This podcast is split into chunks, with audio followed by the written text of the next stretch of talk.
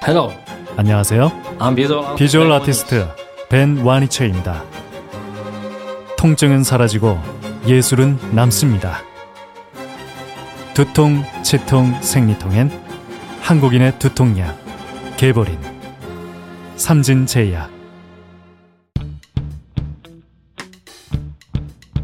멀쩡한 의사들의 본격 재능 낭비 프로젝트.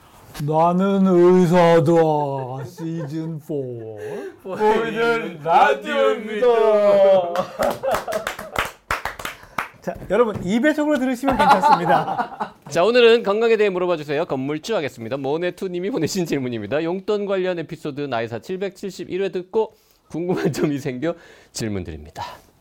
7살, 4살 된 아이들에게 생활 습관을 잡아주고자 몇 가지 항목을 정해놓고 스티커 주기를 하는데요 여기서 용돈과 연결되어지는 점이 있어서 의문이 생겼습니다 현재는 10개를 모으면 5,000원으로 약국용 장난감 사는 금액임을 설명. 스티커 10개를 5번 더 모아서 50개가 되면 마트에서 장난감을 살 수 있다고 설명을 했습니다. 체벌보다는 스티커 주기가 편할 것 같아서 시작한 일인데 용돈 에피소드를 듣고 이걸 계속해도 될까 의문이 들었습니다. 용돈을 주는 것에 가족 공동의 일이 들어가야 한다고 하셨는데 제가 정해놓은 항목들은 식사 시간 지키기, 자기 방 정리하기, 인사 잘하기 등등 그냥 본인이 지켜야 할 일들이어서 지금처럼 스티커 주기를 계속해도 될지 고민이 됩니다. 아직 어리다 보니 이렇게 진행하다가 1, 2년 후 용돈을 줄 때 그때 항목들만 업데이트를 하면 될지 궁금하네요. 덧붙이자면 스티커 주기로 생활 습관 지키기보다는 장난감 사달라고 조르는 일이 없어져서 그게 제일 좋았답니다. 아. 재밌는 네. 질문이고 궁금한 질문이고 청취자분들도 많이 공감하실 수 생활 습관이 특별히 좋아진 건 없는데 애가 지가 스티커를 못 모았으니까 장난감 사달라고 때를 쓰진 않는다. 아이가 굉장히 합리적이다. 좋은데? 제가 종종 그러하듯이 거꾸로부터 말씀을 드리자면 스티커 주기로 생활 습관 지키고 장난감 사달라고 조르는 일이 없어져서 그게 좋았다라고 하셨잖아요. 그러면 이 스티커 규칙은 유효한 거예요. 그러니까 이게, 이게 너무 어려워지면 애들이 그 스티커를 얻어가지고 장난감 사기를 포기하고 조르는 쪽으로 갑니다. 아 그러니까, 예. 그러니까 이 정도는 적당한 난이도를 하고 있다. 1번. 아. 예. 자, 그 1, 2년 후에 용돈 줄 때 항목을 업데이트하면 될지 궁금합니다. 당연히 되고요. 네. 1, 2년까지 그렇게 안 묵히시고 뭐 한 달에 한 번 내지는 이렇게 주기적으로 업데이트하는 거 좋습니다. 필요합니다. 한 달에 한 번. 예, 한 달에 한, 번 정도? 자주 아닙니까? 애가 헷갈릴 것 같은데. 어, 적응할 만하고 아니 왜냐면 이렇게 해봤더니 아이가 못 견뎌요. 음. 아니면 너무 쉽게 얻거나 너무 못 얻어요. 이러면 수정이 필요하거든요. 게임의 룰을 너무 자주 바꾸면 어, 아니 JYP 이거는 연봉 협상이 아닙니다. 아니 그래도 A 1년에 한번 하자는 입장에서는 얘기예요 지금? A 입장에서는 스티커 쌓이는 속도를 딱 보고 야 내가 이런 식이면 한 달만 열심히 하면은 마트 가서 장난, 장난 감 살 수 있겠다고 했는데 갑자기 2주일 있다가 엄마가 규칙을 바꿔 그래서 스티커를 못 받게 돼 그러면은 막 사회에 대한 불신 이런 게 생기지 않을까? 이를테면은 한 달을 모으면 하기로 했는데 2주 열심히 했는데 야 한 달 갖고 안 되겠어 4주 이렇게 가는 거는 그거는 예. 네, 그건 배신이죠. 예, 배신이고 네, 그거는- 적절한 그렇게 타이밍은 한 번은 그럼요. 정한 규칙이 한 번은 가게 하는 게 물론 이제 중간에 바꾸는 예, 건안 되고. 예, 중간에 바꾸는 거는 이제 그런 게 좋, 좋지 않은 건데 그래서 이렇게 정기적으로 바꾸면 돼요. 그러니까 우리 매월 1일 날 또는 매월 첫 번째 일요일 날 우리는 이런 얘기를 하는 날이라고 정하면은 그때 돼서 바뀌는 거는 괜찮으니까 너무 그렇게 기간에 대해서 하실 거는 없, 없는데 이런 말씀을 좀 드리고 싶어서 이 얘기를 꺼냈어요. 뭐냐면 어떤 규칙을 넣고 어떤 규칙을 뺄까? 음. 그죠? 음. 이제 바뀔 텐데. 네. 자, 그러면 이게 이제 이 스티커는 행동 치료, 뭐 행동 심리학 관점에서 이제 토큰 이코노미라고 얘기를 하는데 그거를 할 때 중요한 거는 처음에 이제 원하는 행동을 만들기 위해서 보상을 줘요. 그래서 그게 생기기 시작하면 보상을 뜨문뜨문 줘야 돼. 뜨문뜨문 줘야 된다고. 네. 그러니까 매번 주던 거를 자 그럼 이제 두 번에 한 번 할 때 줄게 음. 이렇게 하고 두 번에 한 번이 네 번이 되고 그러면 그 다음 단계는 사실 이제 갑자기 그냥 이제 이런 거 안 줄 이런 거 없고 그냥 엄마 아빠가 주고 싶을 때 줄게 이렇게 해서도 이 행동이 유지되면 뺄 수 있는 때가 되는 거예요. 이를테면 옷을 건다. 그럼 걸 때마다 매일 옷걸이 정리돼 있으면 토큰을 줬는데 음. 이게 아주 잘 되는 것 같으면 야 그럼 이제 이틀 잘 되면 하나씩 주자. 음. 이게 일주일 이렇게 이제 늘어나야 돼. 나 같은 우리 부모님이 그렇게 해서 어, 매일 하나씩 줬는데 잘옷 잘 거네. 이제부터는 3일 잘 걸어야 하나 줄게 그러면 아니 안 가, 안 가. 그럴 것 같은데? 그러니까 그럴 것 이게- 같은데? 어, 이게- JYP 틀림없이 그랬을 아니 것 중요한? 질문이에요. 이게 뭐냐면 우리가 어. 이렇게 약속을 하기 시작하면 하나 놓치는 게 있는데 네. 부모 자녀 간의 본질은 계약이 아니라는 거죠. 유대감이잖아. 그러니까 엄마 아빠가 야 너 정말 잘하고 있어. 근데 우리 요거는 이제 이렇게 좀 바꾸고 대신 새로운 걸 좀 이게 잘 되면 새로운 규칙을 넣어서 이걸 계속 스티커를 줄게 라는 거를 받아들이는 거는 유대감에 의해서 결정되는 거지 계약적인 관계에서 결정되는 건 아니거든. 자, 제가 비전문가지만 의견을 드리자면 옷을 잘 걸은, 걸면은 하루에 하나씩 스티커를 줬는데 이거를 어, 이제부터는 네가 옷을 이틀 잘 걸어야 하나 줄게라고 하는 건 반대. 그렇게 하지 말고 차라리 옷을 거는 것 더하기 뭔가 물컵도 제자리에 놓으면 두 개 합쳐지면 내가 하나 줄게. 해서 하루에 하나를 주는 거는 똑같이 유지돼야 된다고 생각합니다. 뭔가 일을 더 하- 과제를 더 주면 모를까? 스티커의 총량이 줄어들면. 그러니까 일은 더 시켜도 되는데 연봉을 깎으면 안 된다는 거지. 스티커의 총량을 유지해야 된다는 건 맞아요. 맞는데 이제 이게 그 좋은 지적인데 내가 하고 싶었던 얘기의 뜻은 뭐냐면 그게 먹히는 이유가 뭐냐면 애도 이게 너무 쉬워진 거야 이제 어. 옷을 거는 게 이제 힘들지 않아질 만큼 얘한테 습관이 된 거죠. 그러면 그때는 설득이 돼요. 음. 이거 말고 딴 걸로 가자 어. 이게 되거든요. 근데 습관이 됐는지 안 됐는지를 확인하는 단계가 이제 점차 간격을 늘리고 이 비정기적으로 줘보고 그다음에 안 주고 이런 단계를 거친다라는 거죠. 옷 거는 습관은 잘 들여진 것 같아요. 습관이. 그래서 어, 옷은 이제 그냥 쭉 하고 옷은 스티커랑 관계 없고 이제부터는 신발을 잘 정리하면 스티커를 줄게라고 했어. 그러면 JYP 같은 애들은 그때부터 옷은 집어 던지고 신발만 정리할 거란 말이지. 이런 일은 안 생기냐? 안 생기죠. 아까도 얘기했지만 우리가 본질을 생각해야 되는데 엄마가 주는 스티커에 그 지금 이 개당 500원의 가치잖아요. 네, 네. 근데 개당 500원이 내가 너무 좋아하는 또 나를 너무 좋아해 주는 엄마가 주는 스티커와 음. 나를 이렇게 음 이렇게 보면서 막 평가하는 엄마가 주는 500원짜리 스티커는 가치가 달라요. 진짜 신기하다. 그래서 이 행동주의적인 이런 토큰 이코노미를 할 때 제일 중요한 건 그걸 약속에서 이행하는 당사자 간의 정서적으로 얼마나 가까우냐가 이게 성공하는 거냐 실패하는 거냐의 아주 핵심이에요. 이게 정말 중요한 얘기예요. 왜냐하면 어떤 어머니들 중에서 아주 그 용의주도한 전략가나 네, 네. 엄격한 관리자 스타일은 이거를 지키는 거에만 너무 매몰돼. 음. 그래서 이게 안 지켜지면은 막 예, 매몰차게 하고 막 이런 어떤 사감 같은 음. 학생부 선생님처럼 되는 분들이 계시더라고. 엄마가 그런 태도를 보일수록 아이도 그거에 맞춰서 스티커 맞아, 안 맞아. 생기는 건 이제 안 하고 안 이렇게 거지. 되겠구나. 근데 관계가 좋으면 야 너 옷 여전히 잘 건다야. 어, 혹시 아, 뿌듯해 이 말이 보상이 되는 거죠. 그때는 왜냐면 근데 한편으로 약간 억울할 거야. 옛날에는 스티커를 줬는데 이제는 칭찬만 해주네. 왠지 속은 느낌인데. 하지만 스티커의 총량이 변하지 않으니까 다른 태스크가 들어오니까. 네. 스티커가 계속 들어오고 예, 있으니까. 예. 그래서 그런 식으로 넘어가는 게 좋고 그 너무 아이들이 혼자 하는 것만 있는 거 아니냐 뭐 그럴 수도 있는데 사실 연령이 아직 어리잖아요.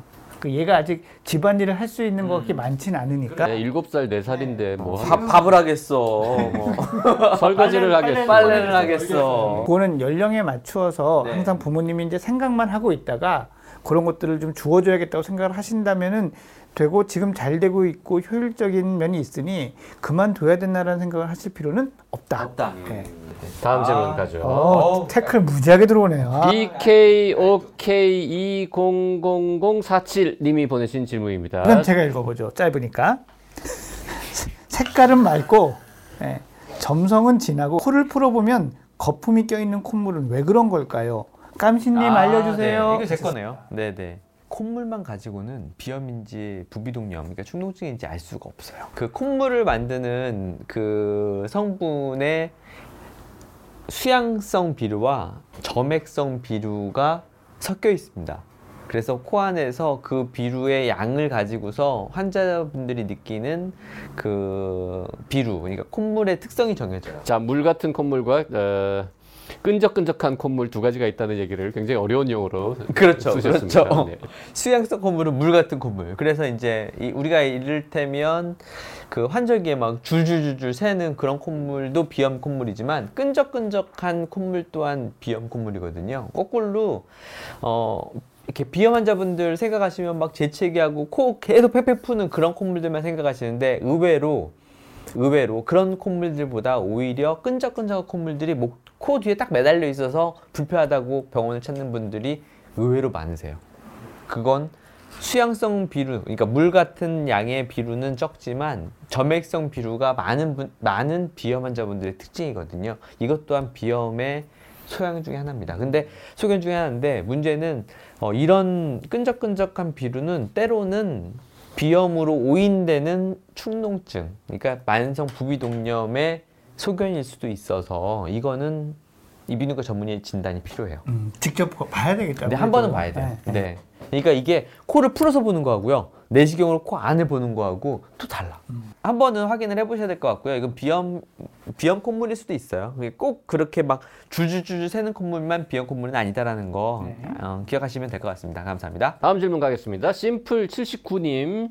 안녕하세요. 나이사 팬입니다. 정신과 상담을 잡아놨는데 가기 전에 한 가지 궁금한 게 있어서 노영님께 여쭤보려고요. 일단 제 상태를 말씀드리자면 저는 이유를 알 수 없는 우울감을 겪고 있고요. 정말 죽고 싶고 그런 건 아닌데 무기력하고 약간의 우울한 느낌이 3개월 넘게 지속되고 있습니다. 아주 심각하지도 않은데 병원에 가는 게 맞나 싶지만 친구가 가보라고 해서 예약을 잡아놓고 기다리는 중입니다. 여쭤보고 싶은 건 저는 정말 무난하게 자랐고 어렸을 때 아무 문제도 없었고 부모님과도 잘 지내서 상담 때 무슨 얘기를 해야 할지 모르겠다는 겁니다. 안 좋았던 일이 있었나 계속 생각해 봤는데 딱 떠오르는 것도 없습니다. 그냥 선생님께서 물어보시는 질문에 대답만 하면 되는 걸까요? 아주 실 질적인 실제적인 네. 질문이시네요. 음. 이런 분들 의외로 많으실 것 아, 예, 사실 이렇게 딱 정리해서 질문을 안 해주셔서 그렇지. 네. 처음에 이제 우울감, 우울증으로 이제 생각돼서 정신과를 가려고 하신 분은 다 이런 마음이 음, 많이 있으실 것 음. 같아요. 특별한 이벤트 없는데. 일단 중요한 거는 우울증이라에 이제 한해서 얘기를 해보면 우울증은 반드시 어떤 트라우마나 음. 어릴 때 상처가 있어야만 생기는 건 아니에요. 예, 이게 마음의 감기라고 하잖아요. 감기는 뭐 그냥 생기기도 하잖아요. 예, 특별한 그렇죠. 내가 어떤 꼭 어, 이불 발로 차고 자야만 감기에 걸리는 게 아닌 것처럼 이거는 그 생물학적으로 즉 몸에서 생기는 거기 때문에 그런 것 없이도 충분히 발생할 수 있습니다. 그러니까 너무 그것을 왜 난 아무런 뭐 특별한 일이 없었는데 왜 이렇게 생겼지라는 것도 이제 약간은 편견이니 그런 생각 안 하셔도 될 것 같고요. 그러면 정신과 의사를 만나서 난 무슨 얘기를 하면 되느냐? 당연히 음. 당연히 지금 내가 뭐가 제일 불편한지부터 얘기하시면 돼요. 네. 뭐그 의욕이 뭐 무기력하다 아니다가 중요한 게 아니라 뭐 약간 의욕이 떨어져서 내가 지금 막 하고 싶었던 일이 있었는데 그런 게 좀 추진이 안 되는지 아니면 사람 만나고 하는 걸 좋아했는데 요즘 하기가 싫은지 잠을 잘 잤었는데 잠이 잘 안 오는지 먹는 거 진짜 좋아했는데 그런 게 좀 싫은지 이렇게 내 일상이나 내 행동이나 심정이나 이 취미 이런 것들의 변화에 대해서 먼저 얘기를 해주셔야 돼요. 그러니까 즉 현재의 모습을 보고 이게 우울증인지 뭔지에 대한 진단도 좀 정확하게 한 다음에 아 그러면 이거는 과거의 어떤 경험하고 관련이 있을 것 같은데라고 의사가 정신과 의사가 판단이 되면 그에 대한 더 심층적인 면담이나 아니면 어떤 뭐 심리 검사나 이런 걸 이제 제안을 할 겁니다. 거기에 맞춰서 가시면 돼요. 네. 네. 네. 그 정신과 의사들이 보통 이제 잘 들어주는 사람이라고 얘기하는데 네. 묻기도 많이 묻죠. 잘 들어야 잘 물어볼 수 있으니까. 네. 그래서 잘 들어야 좋은 질문을 하죠. 네. 그래서 걱정하지 마시고 가서 본인이 요즘 좀 불편하고 마음에 안 드는 거를 그냥 다 얘기를 하시면 이제 정신과 의사 입장에서는 그게 이제 증상과 관련이 있는 건지 생활과 관련이 있는 건지 구분하면서 들으면서 이게 우울증 치료가 필요한 것인지 아닌지 이런 거에 대한 판단을 해 나갈 겁니다. 네. 그 직장에서 뭔가 이렇게 이상한 꼰대 같은 상사가 괴롭힌다거나 뭐 마음에 안 드는 후배 때문에 아주 열받는다거나 뭐 이런 스트레스들이 쌓여가지고도 우울증 증상이 예. 약간 올 수도 있는 거죠. 충분히 있을 수 있죠. 우리가 트라우마 그러면 뭐 이 삼풍 백화점이 무너지고 다리가 무너져 이런 큰 그 트라우마도 얘기하지만 그걸 이제 large T라고 표현을 하고 small T라는 용어도 써요. 그러니까 가랑잎 가랑비에 옷 젖듯이 작은 트라우마가 반복이 쭉 돼서 생기는 어떤 상처 이런 것들도 분명히 있기 때문에 지금 얘기한 이런 직장 생활이나 가정 생활에서 오는 조그만 트라우마들 분명히 우울증을 유발할 수 있는 원인이 되고요. 한 가지 사실 얘기를 할 부분은 뭐냐면 처음에 이렇게 난 아무것도 없는데요라고 왔는데 상담을 해보다 보면 있는 경우가 있어요. 아. 그러니까 중요한 건 이벤트가 아니고 이벤트에 내가 무엇을 느꼈느냐거든.